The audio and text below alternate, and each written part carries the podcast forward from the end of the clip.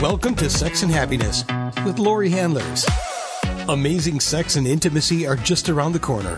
While Lori puts the finishing touches on her new book, Sex and Happiness Over 60, please enjoy this show. It's one of her favorites from the Sex and Happiness archives. My question today for you is Are you kinky? What is it to be kinky? Is sexual kink or role playing or fetishism are these things perverted? Or is it really holy? Is it some kind of spiritual endeavor, a form of worship to have yourself following your passion, following your desire? My guest today knows something about this subject, actually. He knows a lot about this subject. My guest is Lee Harrington. He's a passionate spiritual and erotic educator. He's gender radical. Of course, we're going to find out what that means. He's an eclectic artist and a published author and editor on human sexuality and the spiritual experience. Lee spends a lot of his time traveling around the world teaching and talking about sexuality, psychology, faith, and desire. He's been doing it since 1995. And also says in his bio that he's been a brainy academic and a female adult film performer. So we'll have to ask about that too because he's a he, but he says he's a female adult film performer. So this is all interesting stuff, interesting grist for our mill today. It's an absolute delight to be with you. Thank you. It's uh, it's been a long time coming. Things always come when they're supposed to, I find. The number of times I've met people in my life after I have passed by their way five or six times, we just weren't ready just yet. Right, so, right. Well, here we are at last. And I am so interested to hear about kink. I mean, listen, I'm just going to say, in my life, I I feel like I I'm kind of straight in terms of. I mean, I'm a tantra goddess, and I do all kinds of things in, in that have to do with sexual practice and sexual ritual that have really opened me up and changed my whole persona. But kink, you know, you I looked at videos of you on your website. I I listened to some lectures what is it? Tell tell us what it is so people know so people know if they're kinky or not. And then I know you have a whole spin on it that is like different from whatever we've perceived it to be. So that's what I'm interested to hear about. All right, fantastic. Well, kink is a really interesting catch-all term that's evolved in the last 10 years uh, within alternative sexual and sexual practice and exploration to include everything from BDSM, which is bondage, discipline, domination, submission, sadism, masochism, slavery, and erotic mastery.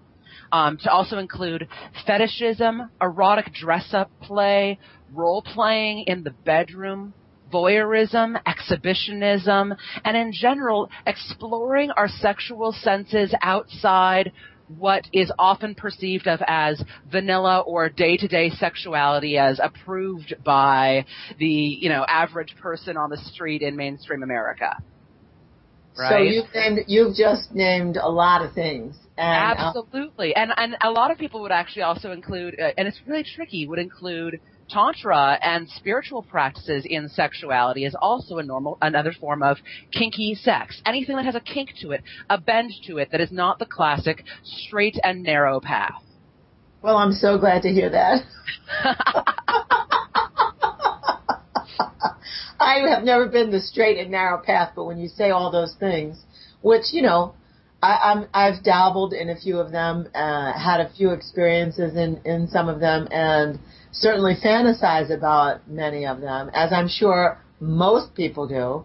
They just may not bring it to the surface. They may they may not play it out. They may just watch it, right. you know, on the internet or something. And absolutely. Um, well, actually, even uh, Dr. Ruth did a. I'm sorry, it was actually Ann Landers. Excuse me, I hate to misquote. Ann Landers did a informal uh, survey of her readers 15 years ago, right, 1995, and found that over 10% of the Ann Landers readership in 95 had experimented with erotic restraint in some form. Wow, that's a lot. That's a lot, right? And this in is, 1995, that's a lot. Exactly, which tells me, and the amount of stuff that we see on HBO, Showtime, and even, you know, CSI and mainstream media of different sorts, the things that are in the newspaper tell us that and, and show us that the perception that so much of the community and so much of the world um, says, oh, well, all we have is missionary style sex with the lights off and no emotional connection is not true is not true. And this thing, uh, uh, the reason that the, the word kink has evolved is because BDSM sounds scary. Right? A lot of people think whips and chains and distant mistresses who will never talk to crawling evil little slave boys or whatever. And the reality is that's not what a bulk of people who are actually engaging in these practices do. So to keep on evoking that archetype is not of, as valuable as it used to be. That's not to say people aren't still engaging in those ways. They absolutely are. The varieties of human sexual practice, as you well know, are so amazingly vast. Are so yeah. amazingly beautiful. Well, you know, I had uh, one of my guests. I, I can't. I can't think of her name now, so I'm just uh, not gonna. Not, oh, Gloria Brame. That's who it was. She mm. she brings. I love Gloria's work. Yeah, in her blog, she brings up all these like ancient pictures oh, and yeah. symbols of people in bondage or people doing role playing of slavery, but not slavery like slavery, more like sexual bondage that you know, and sexual slavery as pl- she finds these things from the 1800s and the 1700s, and she finds them they on go ancient. back much further, right? Yeah. These How- things go the, like the erotic role playing. If we Yeah. expand that out to include uh, horsing, which is a term from Voodoo practitioners, of the idea of drawing down the gods or spirits into our flesh and having them walk around in our bodies. If we look at um, Druidism and and Wicca and forms of ceremonial magic across uh, Europe and and the Isles, we have notions of investing in and having uh, the shadow of the goddess ride upon our flesh. We look at classical tantra and the idea of Shiva and Shakti riding within our bodies and us making manifest on this plane worship in the form of becoming as gods. These things go back thousands of years.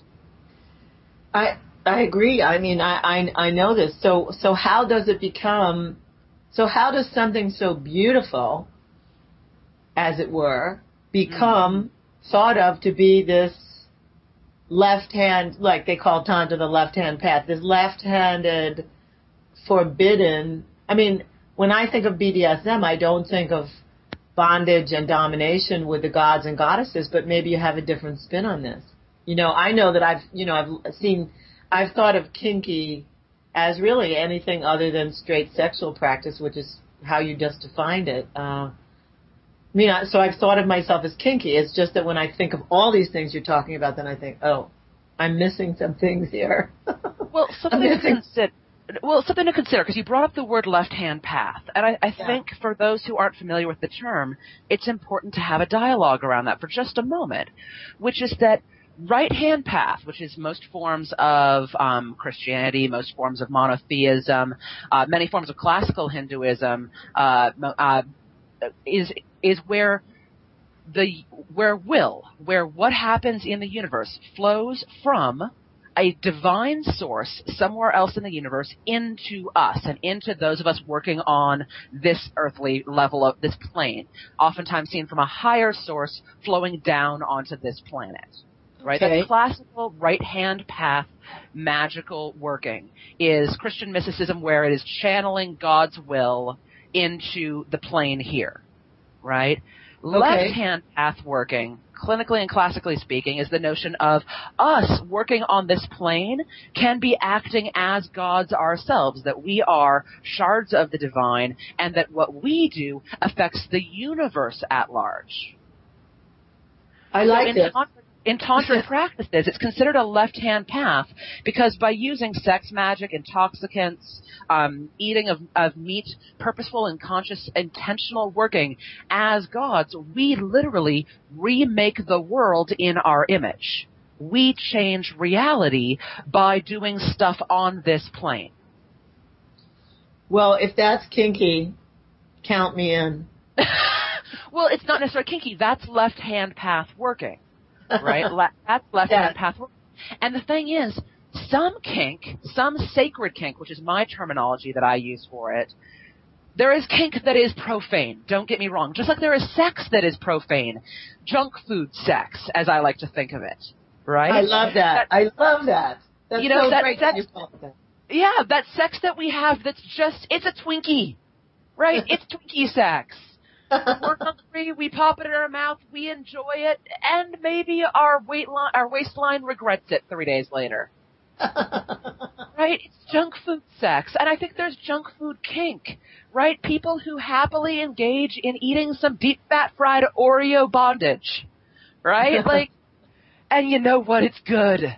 And it's just depraved and fun and enjoyable or dirty and nasty for that five minutes or that two hours of engaging in profane practices. It's that thing that we whisper about and talk about and go, oh, I shouldn't have gone there, but oh, oh, I'm going to jerk off to that afterwards.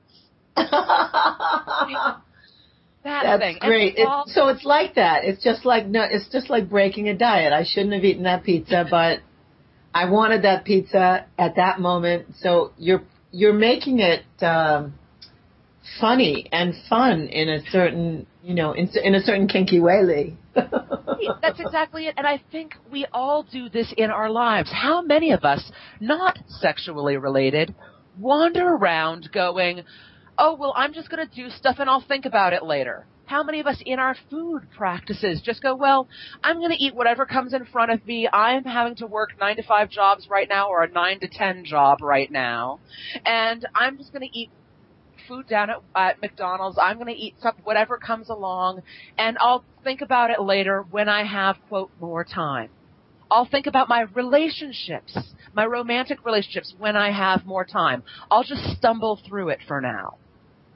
To me, all of these things are profane because the act of eating didn't used to just be eating. It used to be about meals and coming time in a sacred context and a sacred contract of connecting with our loved ones, of feeding our soul, not just our body. Right. Right. And to me, sex and kink fit in the same con- religion fits in the same conversation as well. How many of us, I've certainly been one of them, have turned into junk food spiritual practitioners? You're too much. It's it's great. Where are we going with this? well, my thought, so I realized, because I've been doing what I would consider kinky sex, engaging in bondage and BDSM and erotic role playing, and I've been doing this stuff for about 15 years now. A little bit before that in some of my private and personal practices, but 15 years in a really, a, a, a really aware way of enjoying it and having fun with it. And about three years into my practices of enjoying kinky sex, I went, you know what? I miss connection. I miss people really being heart to heart, spirit to spirit, soul to soul. I've been a tantric practitioner. I've spent time as a priestess and as a priest. I currently work as a shaman dedicated to Bear, uh, Mama Bear, uh, the Neolithic deity that is the doorway opener and the gateway opener, uh, and a remover of obstacles for large parts of the world. Uh, she's uh, in, in a very similar fa- flavor in Hinduism to uh, to Ganesh, but a little more violent. Um, if if Ganesh and, and Shiva teamed up, we're, that's what we're talking, and that's who I work for on a spiritual plane. And I realized that I was being really acute and aware in my relationship practices, in my spiritual practices, but I wasn't bringing it to my sexuality. And we are complex ecosystems. All of the things that we do interrelate with each other when it comes to fulfilling our dharma and fulfilling our, our place and our role on this planet. And I realized that if I wasn't being authentic with my sexual practices, that I loved the activities, but I wasn't bringing heart to it. Okay. I wasn't bringing spirit to it. And I am a spiritual and heart-filled person. So why am I not doing this? And I was having similar realizations around my academic work and around my professional work in my, my day-to-day work life. And so I started asking myself questions around, well, what does it take to be authentic? What does it take to be integrated? What does it take to be complex and whole with a W, right? As compared to having a hole in my being. Got it. So, so what does it take? What did it take you? Well, what it took me is looking at these sexual practices and going, okay, well, what uh, what am I doing? What's really going on here? And I started becoming fascinated by what you were talking about earlier with Gloria Brame's work of becoming fascinated with the historical practices ingrained in these things that we were doing blindly in the kink community. And going, wow, flogging and fustigation, for example, the act of rhythmic beating upon our flesh, has been being used as a transcendental tool for thousands of years. That there is a reason that in Catholic practices, monks and nuns do flagellation as a form of sacrifice to God, as a way to atone for their sins. Because atonement is not about punishment. Atonement is about wiping our soul clean so that we are able to enter into God's light with a clear conscience. So uh, let me see if I get this, let me see if I get this straight. Then what you're saying is flogging has been around for centuries. It's used in the Catholic Church as a as a way for for the pillars of the Catholic Church to to clean themselves, to cleanse themselves, to be more pure in front of God's eyes. Yes. And, and this can be used as sexual practice to be more clean in terms of our own spiritual eyes if we're the ones creating the reality, which is the left hand path, what you described before. Exactly. Well, and well, but what was interesting to me is that I was seeing people who were doing these these practices and having these break these emotional breakdowns and crying and screaming and and releasing their heart through these rhythmic practices. And then afterwards having really nasty sex and oh wasn't that hot? And i went whoa hold on a second. Hold on a second. You just wiped your slate clean. And what you're doing is instead of instead of cathartically purging your heart and then doing good work, these folks are taking, purging their heart and then just taking all of that gunk and shoving it back in. And I uh, this could be so much more. This has the potential of letting us clear our heart, like we do with, um, like we do in various forms of purposeful breathing work right? right? Of the fire breath, of building up that energy and then letting it out in a wave. I see people in tantric conferences and, and retreats who become catharsis junkies. Right. Right. Right. Who go, oh my god, build it up, build it up, let it out, cry it all out, let my heart release, and then don't do the day to day work at home. And come back three months later and say, let's do it all over again. And I see that too being a form of profanity, that we have this amazing tool in front of us in the form of flogging, that you know what, if it's gonna be junk food sex, own it, right? Having fun with flogging is fun. Right? You can go into this stuff and just have fun with it. And, and you can have a great, you can also have a great orgasm. Absolutely. and, so. Right. And, and so to me, I started looking at these ideas as rhythm, right? We started looking at, at flogging and tribal drumming and dancing and fucking to music are all about rhythm. And I started wondering about, well, what other paths are there out there to altered states of consciousness? I see. And, and so that's where we started having, I started having this re- evolution and revolution inside my heart around the idea of, well, what if there's other paths? And I started to realize that there are other paths. There's rhythm, but there's also ordeals. Those things where we are pushed to the edge of what we think we can do, and with our eyes wide open, we step over that that edge. And that, I mean, what you're t- what you're describing would, would could be seen the same as a peyote ceremony in Native American tradition, Absolutely. ayahuasca ceremony in South American so, tradition, so or even, stuff I, I would argue ayahuasca and, and, and the use of chemical substances entering into our body is what I would consider the path of sacred plants. Taking Okay. an outside stimuli and physically putting it into our body.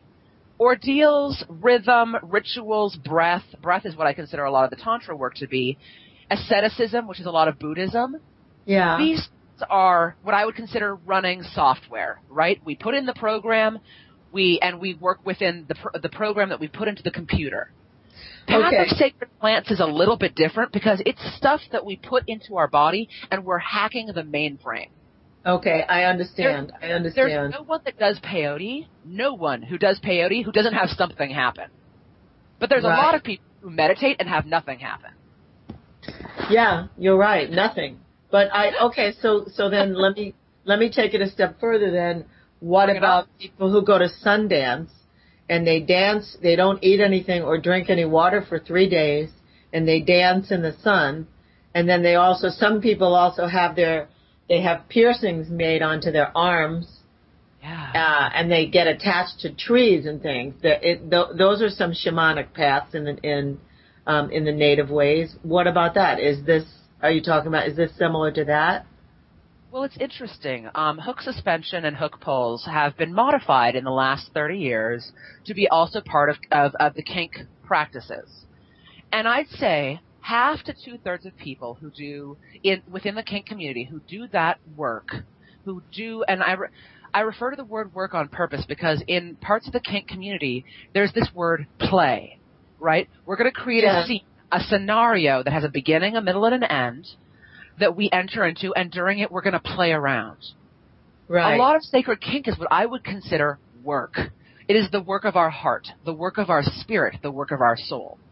And I'd say one third of people that I meet in the BDSM and kink communities that do hook work are doing hook play. They're having fun with it, they're engaging with their partner, they're having hot orgasms in a sexual, fun, engaging way, but it's not of the spirit, it's not of the heart. But the other two thirds are definitely following that same path of the uh, of, of being inspired and taking it to a different level, not upwards, not downwards, just sideways, from the inspirations of the Sundance ritual, of the Southern Indian rituals of leaping off of platforms while tethered to ropes. These practice of doing uh, of doing uh, kavadi, which is to bear upon our soul and bear upon our body the feelings of our souls, to carry pots upon our heads, to put hooks into our back and and pull statues up a hill right? The statues of our gods. I feel the pain of my bo- God by doing this. The people in the Philippines who are literally nailing themselves to crosses as a way to carry upon their hearts the suffering of Christ for 15 minutes so that Christ can be without suffering for 15 minutes. This same thing is done by the, that two thirds of people who are doing hook work. Whether it is sexual or whether it is a pure spirit or whether it is a blending of the two. I'd say two thirds of folks that I meet are doing this with consciousness, with intent. And to me, that's what takes kink from being profane kink to sacred kink is intention and attention.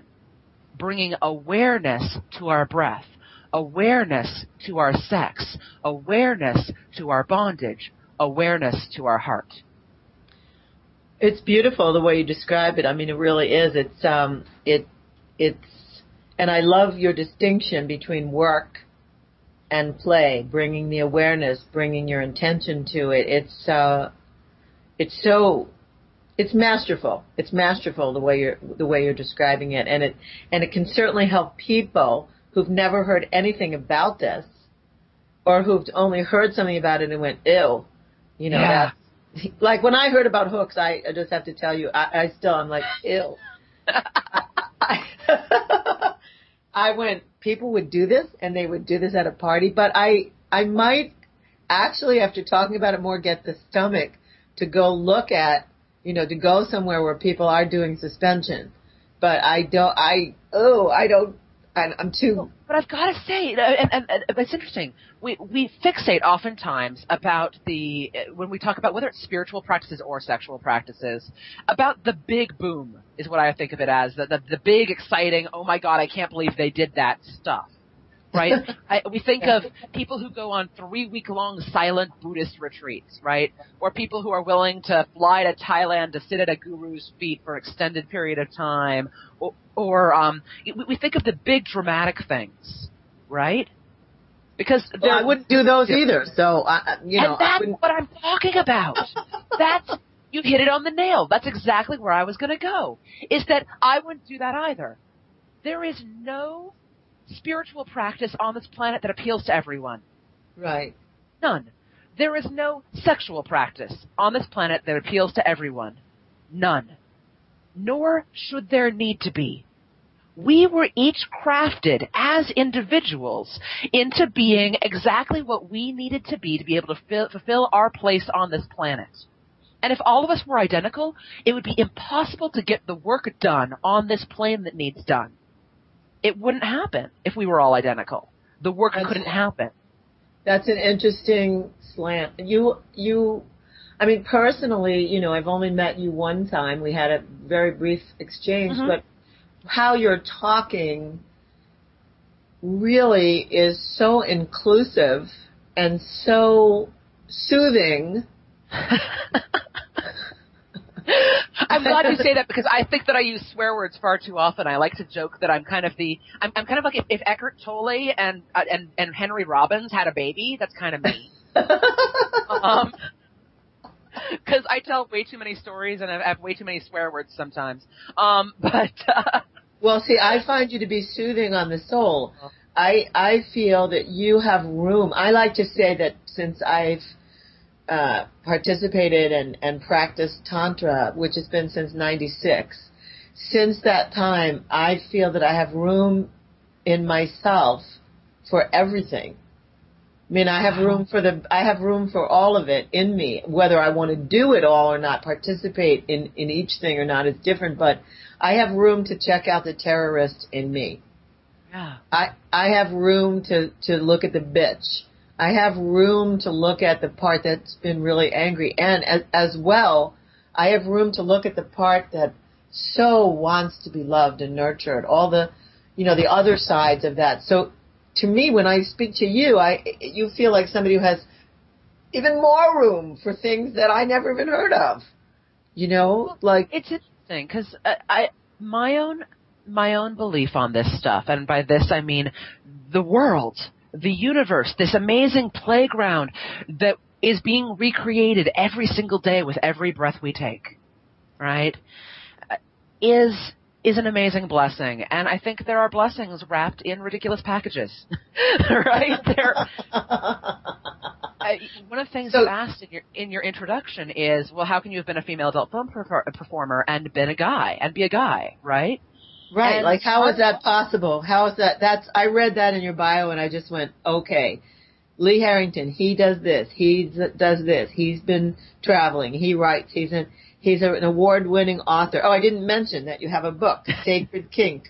The I've got actually five or six books out there now, but Sacred Kink is the newest one. Exactly.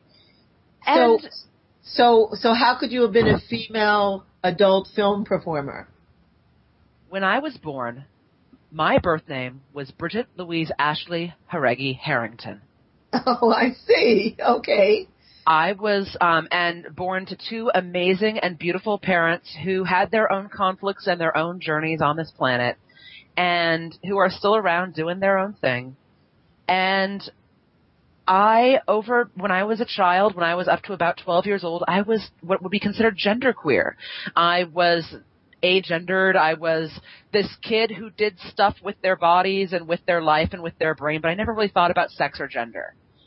And then puberty hit like a brick, a ton of bricks, and I went, this is wrong. This body isn't right. I went from being a flat-chested, chubby, weird little kid who did math and did magic and did and and talked with frogs and had friends that were boys and girls and all of this stuff to being a 38D at the age of 13. Oh. Yeah. That would alter anybody's life. That that's enough to make you want to be suspended on hooks. well, you say that, you say that, but in a way, it wasn't about wanting to have an extreme physical practice. Right. It was about wanting to be able to look in the mirror and go, "Oh, Right. I want to be comfortable with that. And I think everyone has that practice.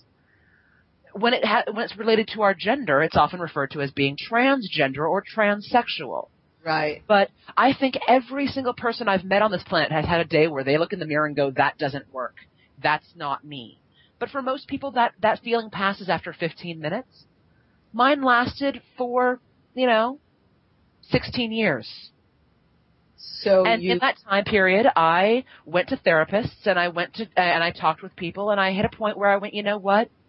I'll never have the body of my dreams. I'll never have the, the life of my dreams. I might as well just embrace what I have in front of me. And I decided to become a girl, a girly girl, a woman girl, a creature girl, a creature woman, right? Yeah. And I dived into my sexuality as a woman. I dived into my sexuality and my womanhood as a priestess within Wicca and within um, within other um, spiritual paths as well. Right? I dived into my goddesshood, and within that, I started to go, oh, well, I can embrace this, but also embrace my inner god.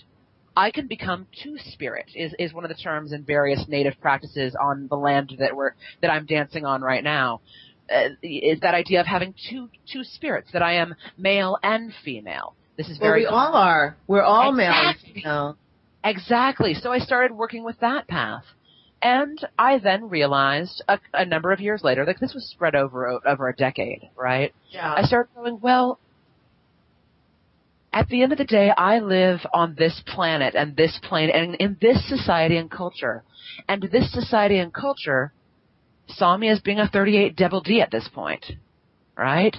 And Yeah. at this, and by this point I decided, well, if I'm exploring my sexuality, let's have fun with it and let's make money with it. And I chose of my own free will to engage as an adult film performer because I had friends who were working in the industry and they were doing it from a place of heart and a place of love and a place of bliss and a place of joy. And I went, well, I'm not a crazy strung out druggy sex worker, but I could be a sex worker if I'm doing it from love.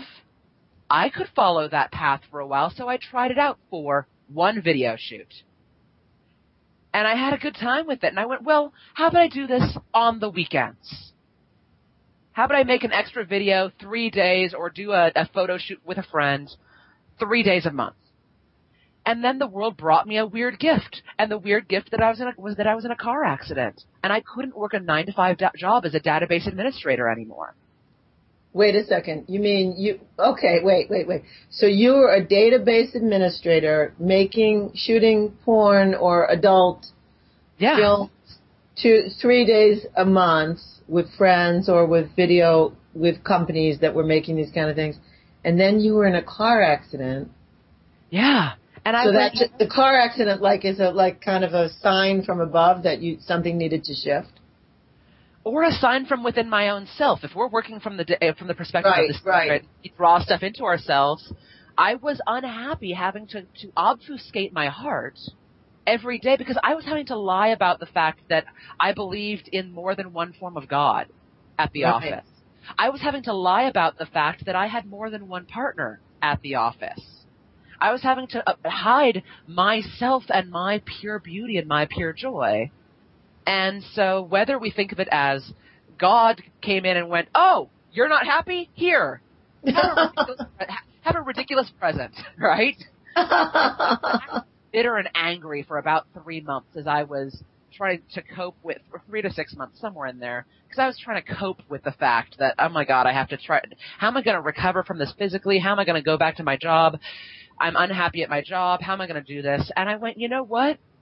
I crunched the numbers and I went, I'm going to become a full-time adult film performer. Let's see what happens. And you know what? If it doesn't work, I can go back to being a database administrator. I can go back to being a donations coordinator. I can go back to working in nonprofit organizations again if I'm called to. And you know what? I still might do that in 10 years because I still have those skills. well, you know I what though. decided to take an alternative path for five for five minutes and see what happened.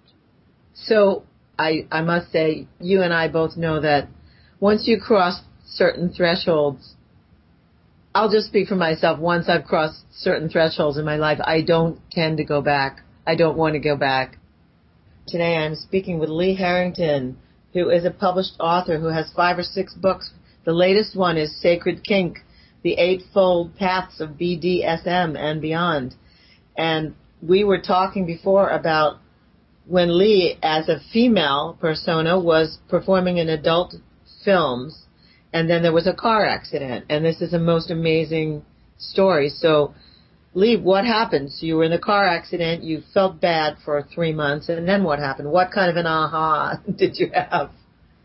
Well, around the same time, my husband of the time, I, I was married to an amazing man, and who I still love and adore, a fantastic human being. And he basically said to me, well, because he at the time was going back to school um, for massage therapy, and he said, "Well, I'm following my dreams. Why don't you?" And I went, "I don't know what my dreams are."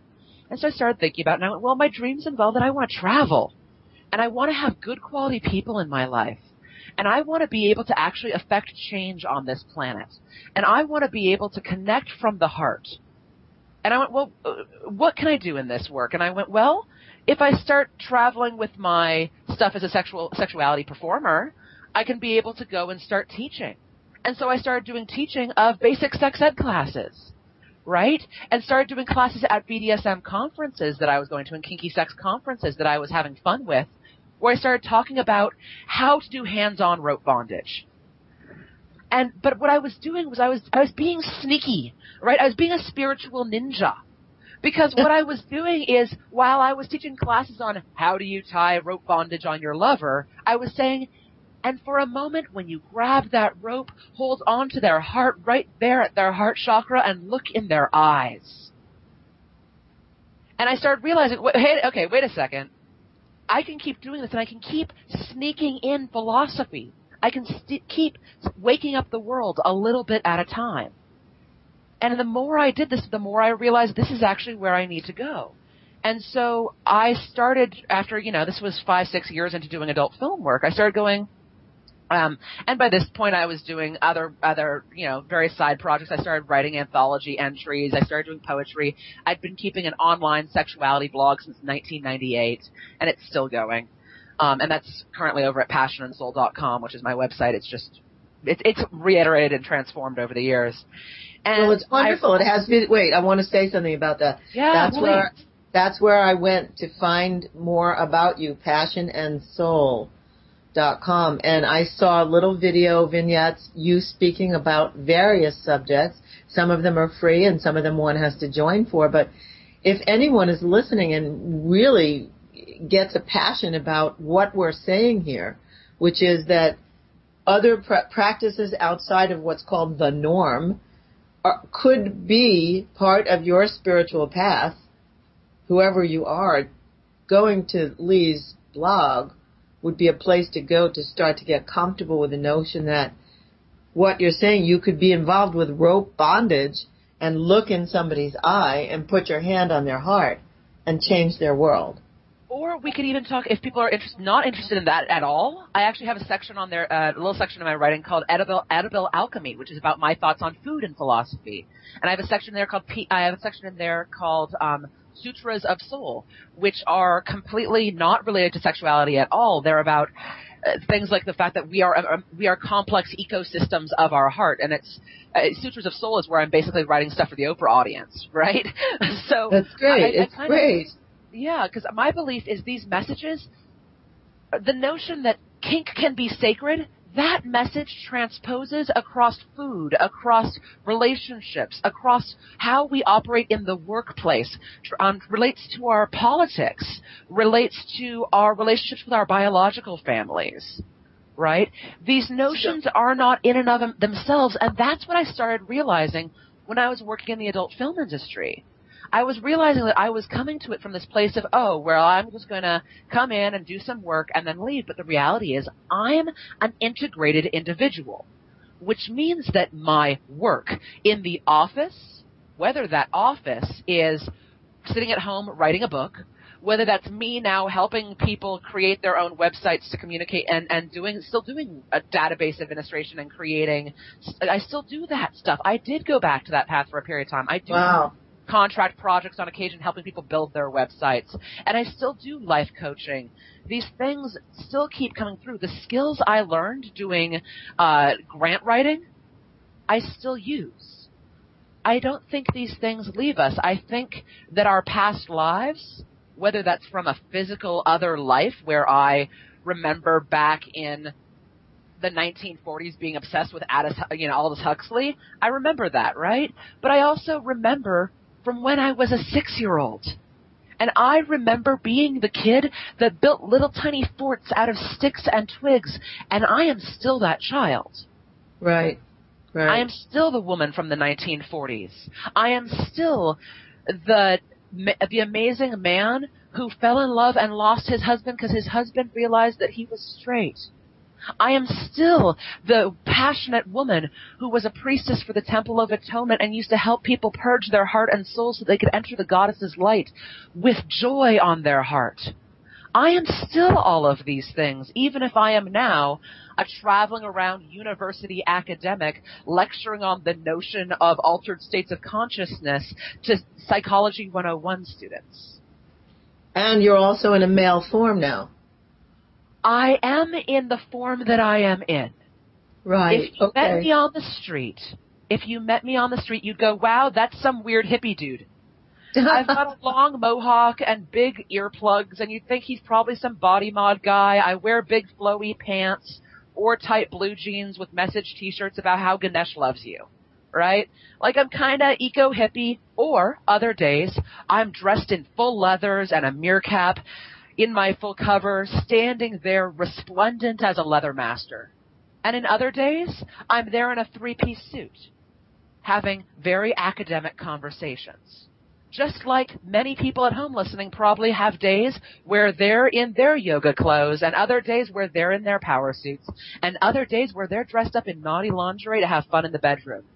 It's the same thing, right? I am Yes, still all of these things. It's the same thing. You are all you're multi-dimensional, and we all are multi-dimensional. Exactly. I want to ask you though. I want to ask you some questions so other people can like connect in this. 'Cause you, Yeah. I mean, you do sound. Listen, uh, you do sound larger than life. Which is funny because like if anybody goes to my journal, like yesterday I talked about the fact that I, you know, like two days ago I talked about the fact that I realized that I don't ask for my wants and my needs enough because I don't know what they are and therefore I've been unable to follow through. Like I recently ended a really amazing three year relationship with somebody who is still an amazing friend and is still like I purposefully ended and we we ended the relationship together because we realized we wanted to be able to stay friends and we wanted to be able to stay spiritual challengers for each other. She's an amazing devotee of the secret and of samurai practices of the heart. And so she basically calls me on my stuff and says, you know, what are you doing? You're not coming from a place of authenticity. Why are you putting your blinders on? You're drawing the wrong stuff into your life. You keep on wishing for things you don't actually want. What the hell? And I basically say, you know, you need to really listen to the God within you. You have the possibility of changing the world, and you need to listen to the gods that are around you too, whether those are non-corporeal spirits and the gods of that are playing on other planes from us, or whether that is talking to the God that is the your best friend who is talking to you and acting as an oracle. And so, like, I just ranted the other day about the fact that, oh my god, I didn't listen to my ex-girlfriend. What the hell? I'm totally blind to the world. Blah. Blah.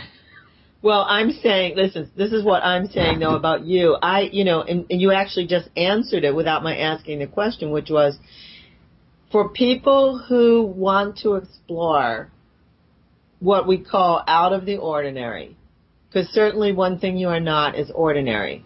Even, even in your database management stuff, you're not ordinary. You're not an ordinary folk. You're not an ordinary character. So people who feel, you know, stifled but have a kink streak or have curiosity or have fetishism but they've never tried and who really are on a spiritual path or want to be on a spiritual path and make what would have been called their perversion into a spiritual practice. What's the first thing they should do? Because we, we just really only have a few moments left. What should they do? Where should they turn? Uh, if you go to my website, I, um, passionandsoul.com, I have a, um, a section on there that is, uh, it's basically, um, my shopping section, but you don't have to buy books from me. I don't care about that. But go to the shopping section and I have a section called Sacred Kink Resources. And it's just a rambling, long, giant list of all of the other books that I found out there on on integrated spirituality and sexuality and all of that stuff from you know completely Christian perspectives to completely pagan perspectives to completely non-denominational perspectives, like the work that's being done out on Maui uh, by the folks who wrote Intellectual Foreplay. So there's those kinds of stuff that I would say if you're a reader. If you are a person of the flesh, I would listen to your masturbations enjoy yourself, whether that is enjoying yourself with your partner or enjoying yourself by yourself, lighting candles, spending time with yourself, and in that moment of sexual bliss, listen to your heart. Listen to your higher self and see what it has to say because it has the answers. Even if it doesn't know the next physical step, it knows the next heart step. And if you know the next heart step, suddenly you have a flashlight for looking around in the darkness. And that's huge. Taking a moment to listen to your own wisdom, do it. Lee, that is brilliant. That is so brilliant. I thank you so much. Oh, thank you. Being thank my you. guest. Yeah, you're amazing. You are so amazing. Uh, so much energy. Love, love. Shanti, shanti. shanti, shanti to you.